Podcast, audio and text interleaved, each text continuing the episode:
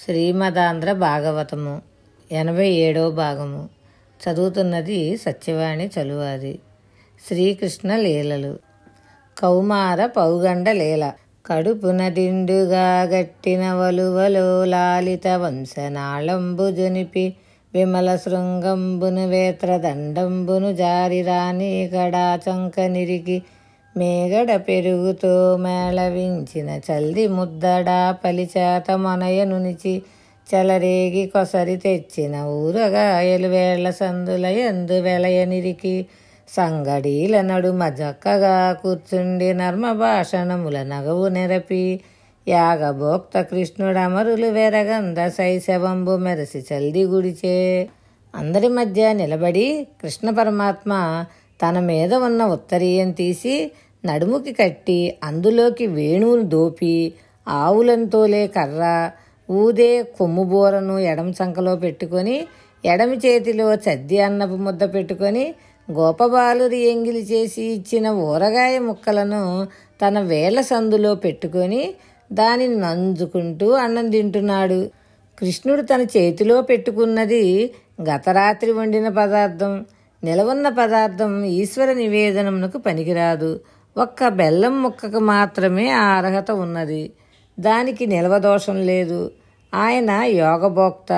మామూలుగా పెడితే తినడు.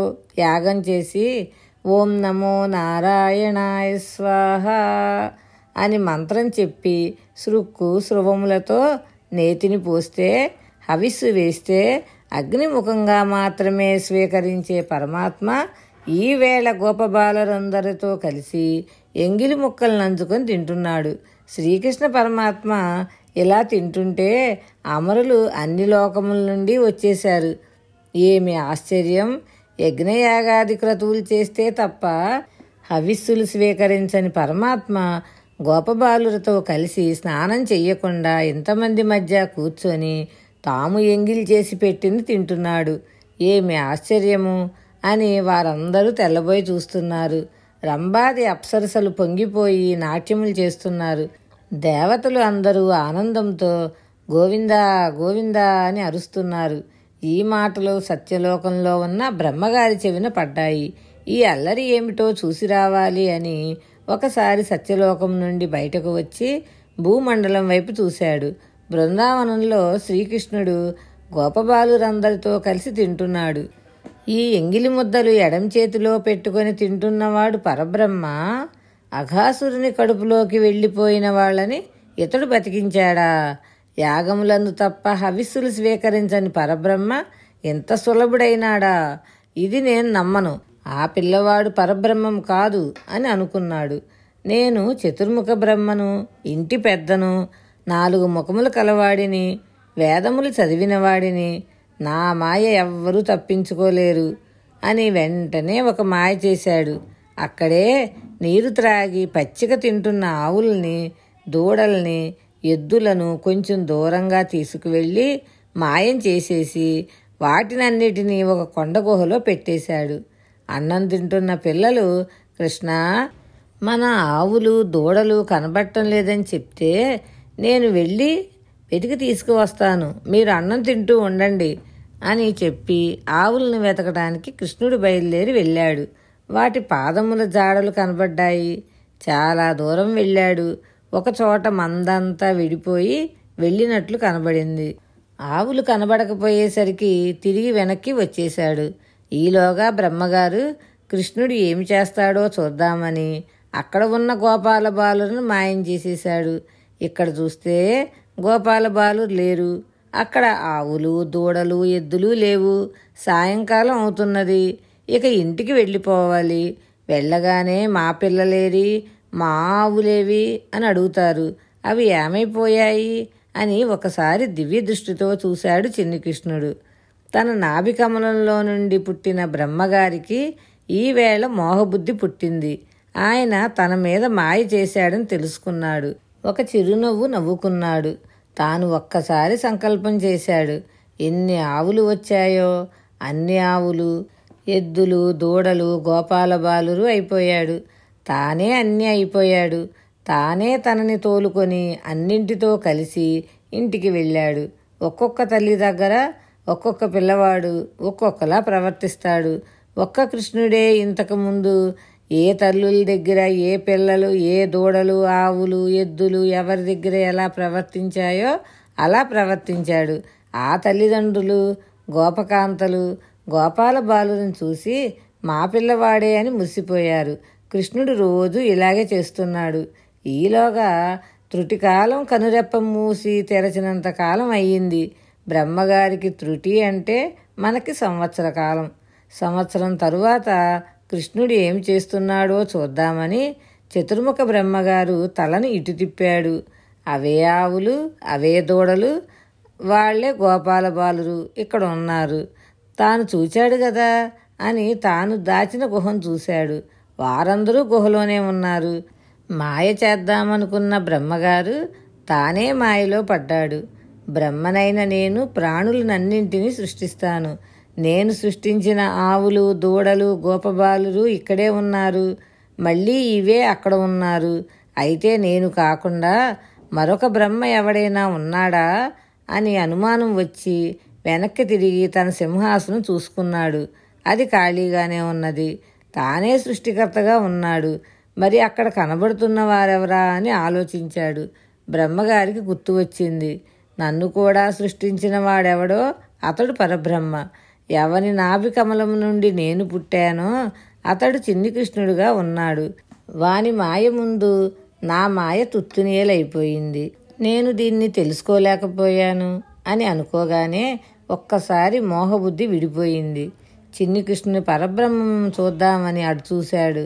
చూసేసరికి ఆవులలో, దూడలలో, ఎద్దులలో, పిల్లలలో, కృష్ణుడిలో నాలుగు భుజములతో శంఖ చక్ర గదా పద్మములను పట్టుకొని, పట్టు పీతాంబరములతో, శ్రీవత్సంతో, కౌస్తుభమణితో, వనమాలతో, కిరీటముతో, పెద్ద పెద్ద కుంతలములతో వెలిగిపోతున్న పరబ్రహ్మము అనేకముగా దర్శనమిచ్చాడు. ఇన్ని కాంతిపుంజములను చూసి బ్రహ్మగారు అయోమయంలోకి వెళ్ళిపోయారు. ఎందుకిలా అయిందని కళ్ళు మూసుకొని ఆలోచించాడు. నా మాయ దేని మీద పని చెయ్యదో దాని మీద మాయ కమ్మే ప్రయత్నం చేశాను అనుకొని, స్వామి దయచేసి నేను చూడగలిగినట్లు కనబడు అని ప్రార్థించాడు. ఆవులను, దూడలను వెతకడానికి వెళ్ళిన కృష్ణుడు ఎలా ఉంటాడో అలా కనబడ్డాడు. ఈ లీలను బలరాముడు ఒక్కడు మాత్రమే కనిపెట్టాడు. ఈ లీలను చేసినది తానేనని ఒక రోజున కృష్ణుడు బలరాముడికి చెప్పాడు. ఇప్పుడు చతుర్ముఖ బ్రహ్మగారు కృష్ణ పరమాత్మ వద్దకు వచ్చి, శంపాలతిక తోడి జలదంబు కైవడి మెరుగుటొల్లియ తోడి మేనివాణి కమనీయ మృదులాన్న కబళవేత్ర విషాన వేణు చిహ్నంబుల వెలయువాణి గుంజావి నిర్మిత కుండలంబుల వాణి సికిపించ వేష్టిత శిరము వాణి వనపుష్పమాలికావ్రాత కంఠము వాణి నలిన కోమల చరణముల వాణి గరుణ గడలు కొనిన కడగంటి వాణి గోపాల బాలు భంగి బరగువాణి నగుమంబు వాణి ననుకన్న తండ్రిని నిను భజింతు మృక్కి నీరజాక్ష. శంపాలతిక అంటే మెరుపుతీగ. కృష్ణుడు మెరుపుతీగతో కూడిన వర్షాకాలంలోని నల్లమబ్బు ఎలా ఉంటుందో అటువంటి శరీరంతో ఉన్నాడు. పైన చిన్న ఉత్తరీయం ఉన్నది. ఎడమ చేతిలో పెరుగు అన్నపు ముద్ద ఉన్నది. ఎడమ చంకలో కొమ్ము బూర ఉన్నది. చేతిలో కర్ర ఉన్నది. పీతాంబరమును కట్టుకున్నాడు. ఏనుగు దంతంతో చేయబడిన కుండలములు పెట్టుకున్నాడు. చక్కటి నెమలి ఈకనొకదాన్ని పెట్టుకున్నాడు. అరణ్యముల్లో దొరికిన పద్మములతో కూడిన తీగనొకదాన్ని దండగా మెళ్ళో వేసుకున్నాడు.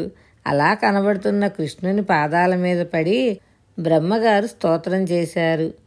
ఏలా బ్రహ్మ పదంబు వేదములకున్ వీక్షింపగారాని నిన్నీ లోకంబున నీవనాంతరమునంది మందలో కృష్ణయం చాలా పాది సమస్త భావములు నీయందే సమర్పించు నీవ్రేలందొక్కని పాదరేణువులుపై వేష్టించినం జాలదే.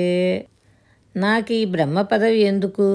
బ్రహ్మాండములన్నీ నిండి నిబిడీకృతమైన నీవు ఈవేళ ఇక్కడ ఈ అరణ్యంలో తిరుగుతున్నావు.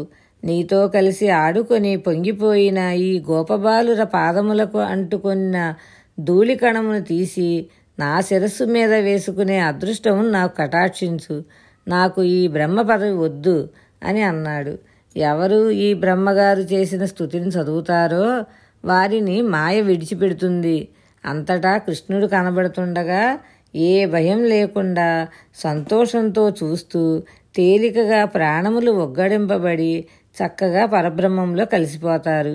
ఇహమునందు వారు కోరుకున్న కోరికలు తీరతాయి. ఈ విధంగా కౌమారం నందు జరిగిన లీల పౌగండం నందు చెప్పబడింది. ఏడాది పాటు కృష్ణుడే అన్నీ అయి ఉన్నాడు. శుభం భూయాత్. శ్రీకృష్ణ చరణారవిందార్పణమస్తు. భగవద్ అనుగ్రహంతో మరికొంత భాగం రేపు తెలుసుకుందాము.